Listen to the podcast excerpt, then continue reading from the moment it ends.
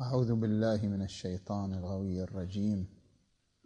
وصلى الله على محمد وآله الطيبين الطاهرين. اللهم صل على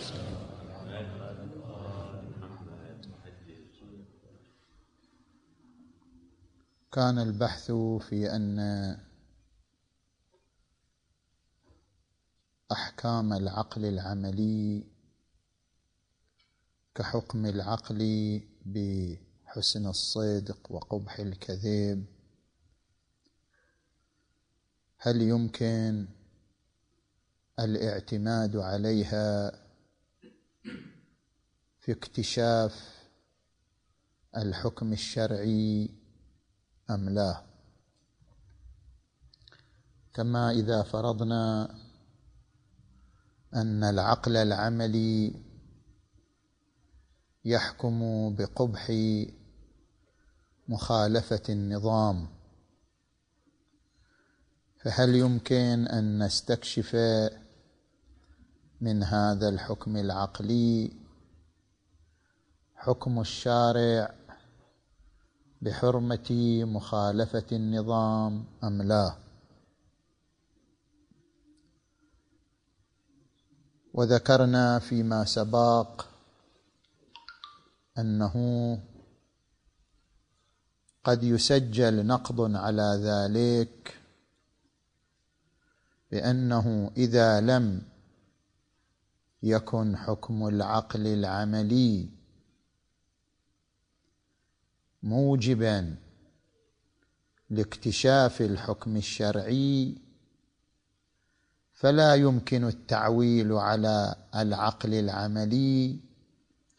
حتى في إثبات المعتقدات.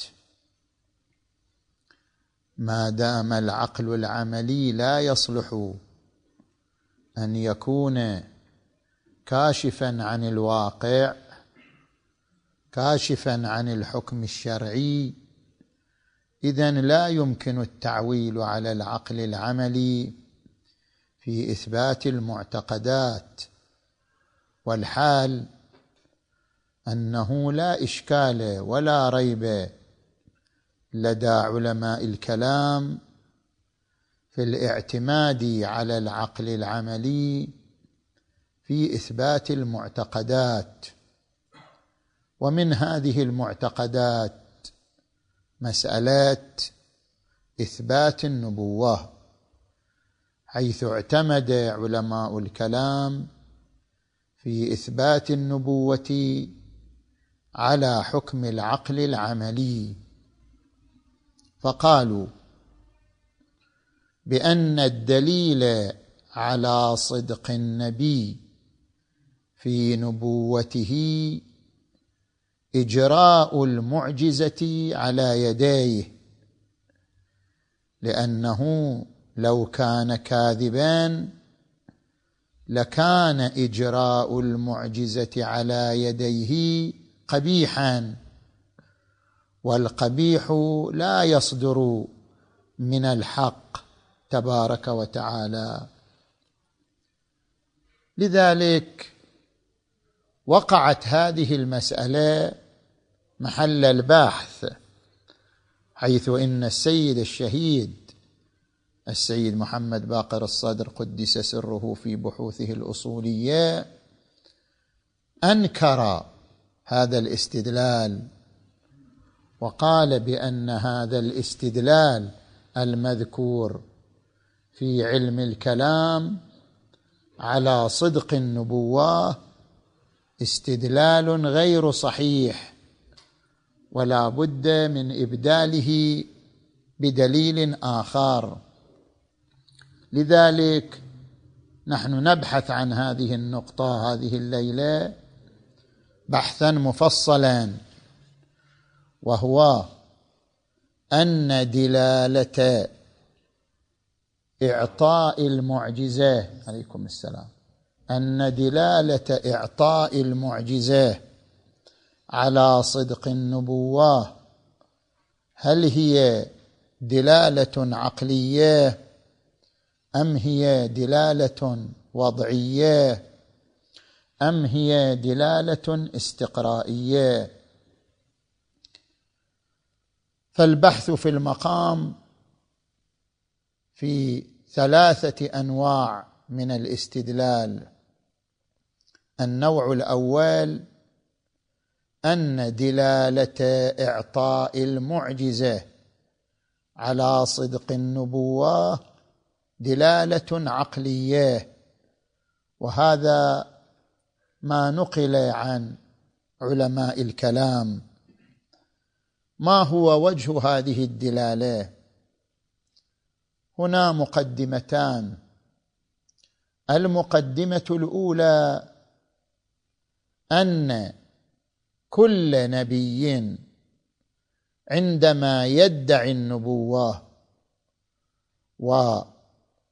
ويقول بأنه نبي مرسل من قبل الله تبارك وتعالى يقدم معجزة يستدل بها على صدق نبوته. والمعجزة هي عبارة عن الفعل الخارق لنواميس الطبيعة بدون مقدمات علمية أي أن النبي عندما يبدع هذا الفعل الخارق لنواميس الطبيعة يبدعه دفعة واحدة دون إعداد مقدمات فهو لا يستفيد من علم معين في الوصول إلى هذه المعجزة ولا يعتمد على قوانين كونية في إعداد هذه المعجزة. كما لو فرضنا أن مثلا الحصى تسبح على يد النبي محمد صلى الله عليه وآله فإن إقامة النبي صلى الله عليه وآله لهذا العمل الخارق لنواميس الطبيعة ليس مستندا لا إلى علم اتبعه فوصل إلى هذا العمل ولا إلى قوانين كونية طبقها فوصل إلى هذا العمل لأجل ذلك يقال بان النبي ادعى النبوة وأقام معجزة لا اعتمادا على مقدمات علمية ولا على قوانين كونية. هذه المقدمة الأولى. المقدمة الثانية. بما أن الباري تبارك وتعالى وهو الحكيم ملتفت إلى أن هذا العبد قد ادعى النبوة. فإذا كان ملتفتا إلى أنه يدعي النبوة فإعطاؤه المعجزة التي أتى بها من دون علم ولا قوانين كونية إعطاؤه المعجزة تصديق له. لأنه لو لم يكن إعطاء المعجزة تصديقا له لكان هذا الإعطاء بنفسه كذب. إعطاء المعجزة بيد الكاذب كذب على الناس لأن إعطاء المعجزة بيد الكاذب سيصدقه الناس على أنه مصدق صادق في دعواه صادق في نبوته. إعطاء المعجزة بيد شخص تصديق له. فإذا كان هو في الواقع كاذبا كان إعطاء المعجزة على يده تكذيبا تكذيبا للواقع. والكذب قبيح لا يصدر من الحكيم تبارك وتعالى. أو فقل إعطاء المعجزة بيد الكاذب تضليل للناس إغراء بالجاهل. والتضليل والإغراء بالجهل قبيح والقبيح لا يصدر من الحكيم تعالى. اذا بالنتيجة بما أن القبيح لا يصدر منه تعالى وقد أعطى المعجزة بيد شخص فهذا دليل على أن هذا الشخص صادق في نبوته. هكذا نسب لعلماء الكلام أنهم استدلوا على صدق النبوة بإعطاء المعجزة. ولكن السيد الصادر قدس سره في بحوثه الأصولية سواء في كتاب بحوث في علم الأصول في الجزء الرابع أو في كتاب مباحث علم الأصول في كلا الكتابين في كلا التقريرين ناقش علماء الكلام في هذا الاستدلال. وقال هذا الاستدلال دوري مشتمل على الدور. فلا يمكن الاتكاء عليه في إثبات صدق النبوة. بيان ذلك أن المعجزة في حد ذاتها شخص يأتي بمعجزة. هل أن الإعجاز في حد ذاته مع غمض النظر مع غمض النظر عن قبح إعطاء المعجزة بيد الكاذب مع غمض النظر عن هذا الحكم العقلي. لندع هذا الحكم العقلي على جانب وننظر إلى نفس المعجزة. هل أن إقامة المعجزة في نفسها دليل على صدق هذا الإنسان أو لا؟ بغض النظر عن أي مقدمة عقلية أخرى. إذا كان إقامة المعجزة دليلا على صدق الدعوى في نفسه. نفس إقامة المعجزة هو دليل على أن من أقام المعجزة نبي. هو دليل بنفسه. إذا كان دليلا بنفسه اذا لا نحتاج إلى أن نضم إليه مقدمة عقلية وهي قبح إعطاء المعجزة بيد الكاذب. لا نحتاج إلى هذه المقدمة. نفس إقامة المعجزة هو دليل بنفسه على أن من أقام المعجزة نبي. لا نحتاج إلى ضميمة وهي توسيط قبح إجراء المعجزة على يد الكاذب لأن القبيح لا يصدر من الحكيم تعالى. لا نحتاج إلى هذه الضميمة. ضم هذه الضميمة من قبيل ضم الحجر إلى جنب الإنسان. ضم هذه الضميمة لغو. لا نحتاج إليه. وإن قلنا بأنه ليس دليل إعطاء المعجزة عفوا ظهور المعجزة على يد النبي لا يدل في نفسه على شيء. ظهور المعجزة على يد شخص لا يدل على أنه نبي أو صادق في دعواه للنبوه ابدا هو في نفسه لا يدل على شيء. إذا كان لا يدل على شيء فتوسيط المقدمة العقلية لن يقدم ولن يؤخر شيئا. اطلاقا. إذ ما دامت المعجزة لا تدل على الصدق اذا فإعطاؤها بيد شخص لا يدل على صدقه. ما دامت المعجزة في حد ذاتها لا تدل على صدق المدعي في دعواه اذا ما هي المشكلة في أن يعطي الله المعجزة بيد الكاذب؟ لا تدل على شيء. ما دام ظهور المعجزة لا يدل على الصدق في نفسه فأي مشكلة؟ في أن الله تبارك وتعالى يعطي المعجزة بيد إنسان كاذب. فلو اعترض على الله تبارك وتعالى كيف تعطي المعجزة بيد كاذب؟ يقول وما المشكلة؟ ما دامت المعجزة لا تدل على شيء. ما دام الإعجاز في نفسه لا يدل على الصدق. لا يدل على النبوة فما هي المشكلة في إعطائه بيد الكاذب؟ ولا يعد إعطاؤه بيد الكاذب قبيحا ولا مستنكرا ولا مخالفا للكمال ما دامت المعجزة في حد ذاتها لا تدل على الصدق. هذا نظير أن الله تبارك وتعالى مثلا يعطي انسانا كل النعم. يعطيه الثروة والملك والسلطان والأولاد والأموال وكل ما يريد يعطيه إلا أنه إنسان كافر. شنو المشكلة في في ذلك؟ أعطى كل النعم إنسانا كافرا به أو أعطى كل النعم إنسانا كاذبا. شنو المشكلة؟ هذا ليس قبيحا. لأن وجود هذه النعم لا يدل على الصدق. ما دام وجود النعم لا يدل على الصدق اذا إعطاء هذه النعم بيد أي إنسان لا يدل على صدقه فما دام لا يدل على صدقه لا يكون قبيحا ولا مستنكرا. اذا بالنتيجة يقول السيد الصدر هذا الاستدلال لا محاله دوري. بيان الدور أن نقول دلالة المعجزة على أن من أعطي المعجزة صادق هذه الدلالة متفرعة. هذه الدلالة متفرعة على أن إعطاء المعجزه بيد الكاذب قبيح.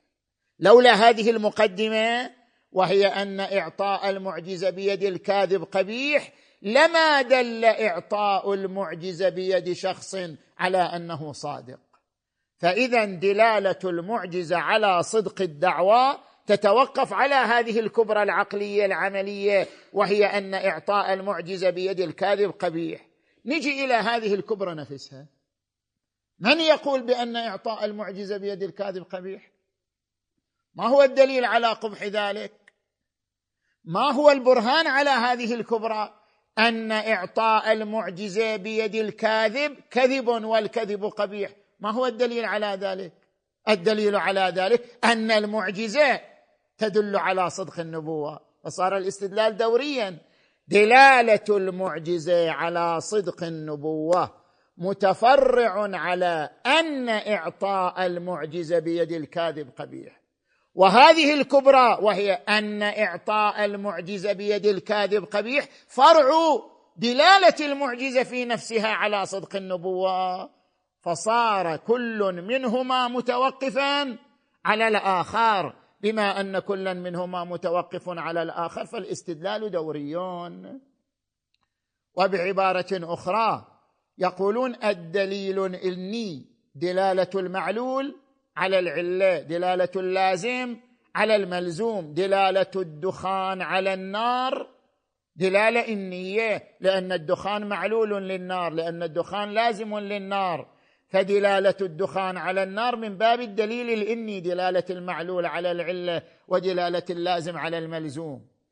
لو توقفت دلالة الدخان على النار على كون النار مدخنة يصير الاستدلال دوري. لا يدل الدخان على وجود النار إلا إذا ثبت لنا أن النار ذات دخان. إذا لم يثبت لنا أن النار ذات دخان كيف نستدل بالدخان على النار. جينا إلى الثاني. من أين ثبت لكم أن النار ذات دخان؟ نقول دلاله الدخان على النار. صار الاستدلال شنو؟ دوريا. لا يمكن اكتشاف النار إلا بوجود الدخان. ولا تتم هذه الكاشفية إلا إذا ثبت لنا في رتبة سابقة أن النار ذات دخان. إذ لو لم تكن هذه النار ذات دخان ما دل الدخان على وجودها. فإذا فمن أين نثبت أن هذه النار ذات دخان؟ تقولون من دلالة الدخان على النار. فصار الاستدلال دوريا كل من الطرفين يتوقف على الآخر والدور باطل. لذلك السيد الصدر قال هذا الاستدلال المنسوب إلى علماء الكلام وهو الاستدلال على صدق النبوة بقبح إعطاء المعجزة بيد الكاذب. استدلال دوري لا ينبغي التعويل عليه. زين. هذا النوع الأول من الاستدلال وما فيه ما طرح السيد الصدر فيه. نجي إلى النوع الثاني من الاستدلال. النوع الثاني من الاستدلال أن يدعى أن الدلاله وضعية. يعني دلالة المعجزة على صدق النبي في نبوته هي في حد ذاتها تامة وهي دلالة وضعية. ما معنى دلالة وضعية؟ يعني كدلالة اللفظ على معناه كما أن دلالة اللفظ على المعنى وضعية إما وضعا شخصيا أو وضعا نوعيا. مثلا وضع زيد على فلان دلالة وضعية من باب الوضع الشخصي. أو وضع كلمة يمشي على هذه الحركة دلالة وضعية بالوضع الشخصي. لكن مثلا دلالة كلمة الأسد على الشجاعة أيضا دلالة وضعية لكن بوضع نوعي تعارف لدى العرب الكناية عن الشجاعة بالأسد. أو كلمة حمار مثلا دلالة على الغباوة مثلا. فهذه دلالة وضعية أما بوضع نوعي لا بوضع شخصي. بالنتيجة دلالة اللفظ على المعنى لابد أن تستند إلى وضع. إما وضع شخصي أو وضع نوعي لا محالة. فحينئذ يقال بما أن دلالة اللفظ على المعنى هي دلالة وضعية مع غمض النظر عن أي شيء فإن المعجزة ما نحتاج إلى اي ضميمه عقلية. مع غمض النظر عن أي شيء المعجزة تدل على أن من أقام المعجزة نبي بالدلالة الوضعية. كدلالة اللفظ على معناه باعتبار أن الارتكاز العقلائي هو قائم على ذلك. يعني ارتكاز العقلاء قائم على أن من أتى بعمل خارق لنواميس الطبيعة من دون مقدمات علمية ولا استفادة من قوانين كونية من أقام المعجزة؟ العقلاء يرونه صادقا. أكو ارتكاز عقلائي. نتيجة وجود هذا الارتكاز العقلائي أن من أقام معجزة فهو صادق نتيجة لوجود هذا الارتكاز العقلائي كان إعطاء المعجزة بيد أي شخص تصديقا له. هذه الدلالة دلالة وضعية. كدلالة اللفظ على معناه نشأت من قبل هذا الارتكاز العقلائي فإذا كانت هذه الدلالة وضعية. الله تبارك وتعالى مع أنه ملتفت إلى أن العقلاء في مرتكزهم أن أي شخص يعطى المعجزة فهو صادق مع التفاته تبارك وتعالى لهذا. مع ذلك قام وأعطى المعجزة بيد عيسى أو موسى أو إبراهيم أو النبي محمد صلى الله عليه وآله. أعطاه المعجزة. مع التفاته تبارك وتعالى إلى ذلك مع ذلك أعطاه المعجزة. إعطاؤه تعالى المعجزة ليد شخص. مع أن إعطاء المعجزة دال على الصدق بدلالة وضعية مستندة إلى الارتكاز العقلائي نقول اذا هذا الإعطاء إمضاء بعد. ولبيان المطلب بنحو أدق حتى يتضح بالمثال. نقول بأنه إذا قال مثلا ولدي أمامي قال ولدي أمامي نجحت في الامتحان. فقلت أنا صدقته. دلالة كلمة صدقته على تصديقي إياه دلالة وضعية لا تحتاج إلى مقدمات. كلمة صدقته تدل على التصديق. هو قال أنا نجحت في الامتحان. قلت أنا صدقت. دلالة كلمة صدقت على تصديقي له. هذه دلالة وضعية لا تحتاج إلى مقدمات. أما هل هو فعلا ناجح في الامتحان أم لا؟ نحتاج إلى مقدمات أخرى. إحنا الآن فقط نريد أن نثبت أن كلمة صدقت تدل على تصديقي إياه. فعلا أنا صدقته الآن. لكن هل هو في الواقع؟ نجح في الامتحان. يعني هل أن خبره في الواقع مطابق أم لا؟ نحتاج إلى مقدمة أخرى. ما هي المقدمة الأخرى؟ أن من قال صدقت وهو أبوه لا يكذب ولا يخطئ. إذا أحرزنا أن أباه الذي قال له صدقت لا يكذب ولا يخطئ اذا بهذه المقدمة نثبت أنه فعلا ناجح فعلا خبره مطابق للواقع.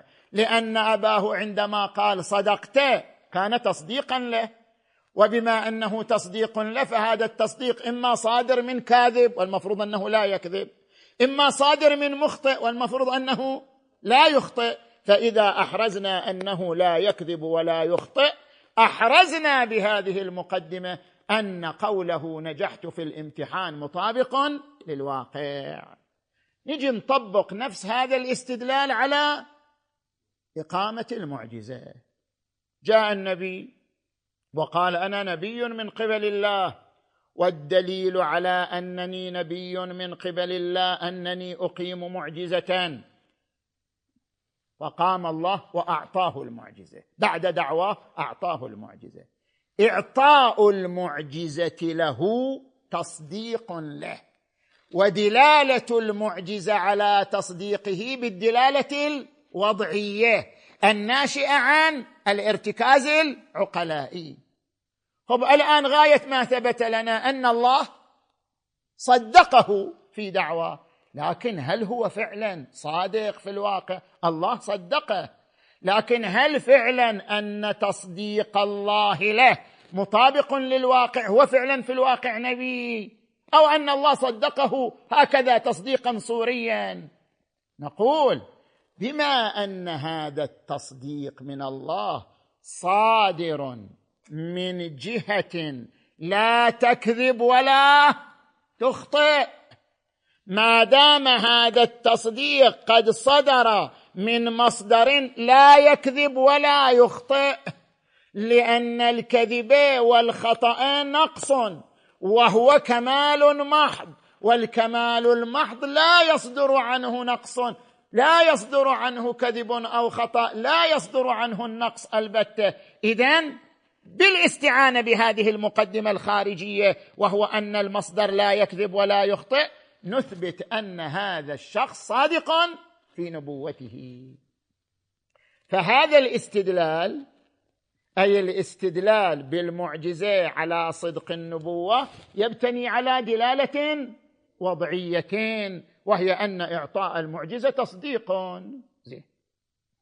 هذا الاستدلال أيضا محل مناقشة كما أن استدلال علماء الكلام محل مناقشة. هذا الاستدلال أيضا محل مناقشة. لماذا؟ هذا الاستدلال كله يرتكز على هذه الدلالة الوضعية. إعطاء المعجزة ليد شخص تصديق له بالدلالة الوضعية. ما هو منشأ هذه الدلالة الوضعية؟ والدلالة الوضعية لا تحدث هكذا فجأة وفي الهواء. لابد لها من منشأ. ما هو منشأ هذه الدلالة الوضعية؟ تماما كدلالة أي لفظ على معنى تحتاج إلى منشأ. عندما نقول لفظ المشي يدل على الحركة الفلانية. عندما نقول كلمة الأسد تدل على الشجاعة.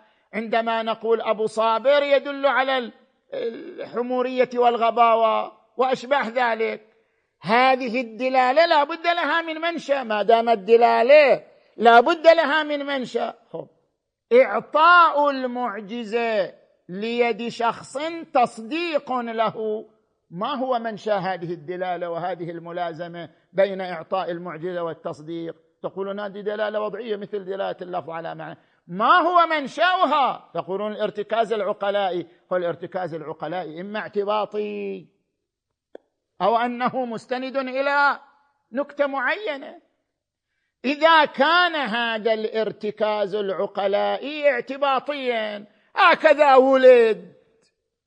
اي كذا خلقت. زين؟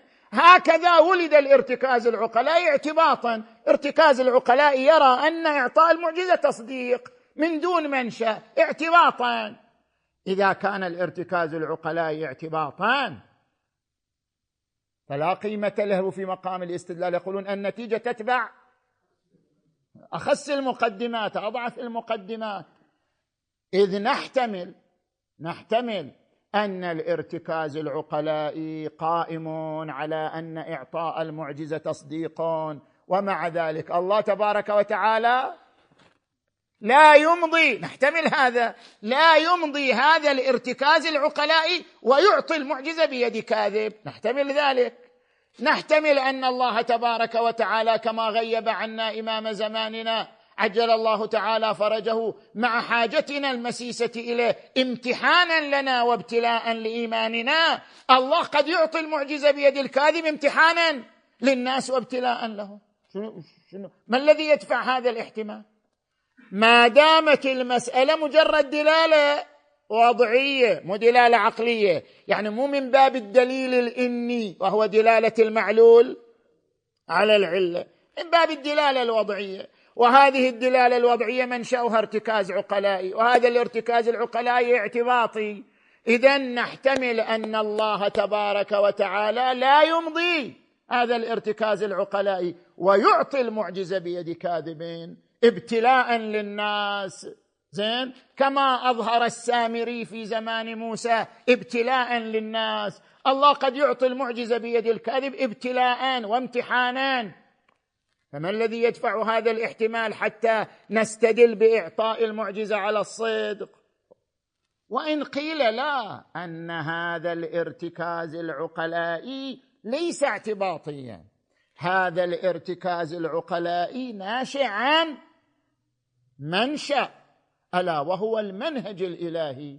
جرى المنهج الإلهي منذ يوم آدم عليه السلام إلى يوم محمد صلى الله عليه وآله. جرى المنهج الإلهي على أن الله لا يعطي المعجزة إلا لشخص صادق. لأننا علمنا بوجود شنو؟ منهج إلهي وديدا إلهي أنه ما أعطى المعجزة إلا لشخص تبين أنه صادق. نتيجة وجود هذا المنهج وجد ارتكاز عقلائي. يقول إعطاء المعجزة تصديق. يعني نشأت هذه الدلالة الوضعية عن ارتكاز عقلائي. وذلك الارتكاز العقلائي نشأ عن منهج إلهي وديدن إلهي أنه ما أعطى المعجزة إلا وتبين أن المعطى للمعجزة صادقه نرجع إلى أول معجزة أول نبوة. هو هذا المنهج الإلهي متى تحقق؟ تحقق بالتكرار. فنرجع إلى أول محاولة أول دعوة. إلى أول دعوة فلنرجع إلى آدم مثلا عليه السلام. نقول يا أبانا آدم ما هو الدليل على نبوتك؟ الدليل على نبوتي أن الله أعطاني المعجزة. ما هو الدليل على أن إعطاء المعجزة تصديق؟ لعله يعطي المعجزة بيد الكاذب امتحانا وابتلاء ما هو الدليل على أن إعطاء المعجزة تصديق لا يوجد حينئذ في أول مره لأول نبوه لا يوجد ارتكاز عقلائي إذ لم يوجد المنشأ لهذا الارتكاز العقلائي ألا وهو المنهج الإلهي. بعد لم بعد لم يستمر هذا المنهج حتى يكون منشأ لارتكاز عقلائي فما هو الدليل حينئذ هناك وإذا لم يتم في الأول لم يتم في الثاني ولا في الثالث وهكذا. زين؟ حكم الأمثال فيما يجوز وما لا يجوز واحد. اذا بالنتيجة لو أننا استندنا في إثبات صدق النبوة إلى أن إعطاء المعجزة ليد شخص تصديق له وأن هذه الدلالة التصديقية دلالة وضعية كدلاله اللفظ على المعنى مستنده إلى ارتكاز عرفي أو ارتكاز عقلائي فإن هذا الاستدلال أيضا لا يتم. بقي النوع الثالث ألا وهو الاستدلال الاستقرائي وهو الذي أصر السيد الصدر قدس سره على تماميته أن لا دليل أن لا دليل على صدق دعوى النبوة. وعلى إثبات نبوة النبوة لا دليل إلا دليل حساب الاحتمالات. ما لم نقم بدليل حساب الاحتمالات لا يمكن إثبات نبوة النبي. كما أننا لو لم نقم بدليل حساب الاحتمالات لا يمكن إثبات أن الباري تبارك وتعالى حكيم. يعني لو لم نستخدم دليل الإتقان أنه أوجد كونا متقنا بنظمه وقوانينه ودساتيره ووجود النظام المتقن دليل على أن الخالق عقل مدبر بدليل حساب الاحتمالات.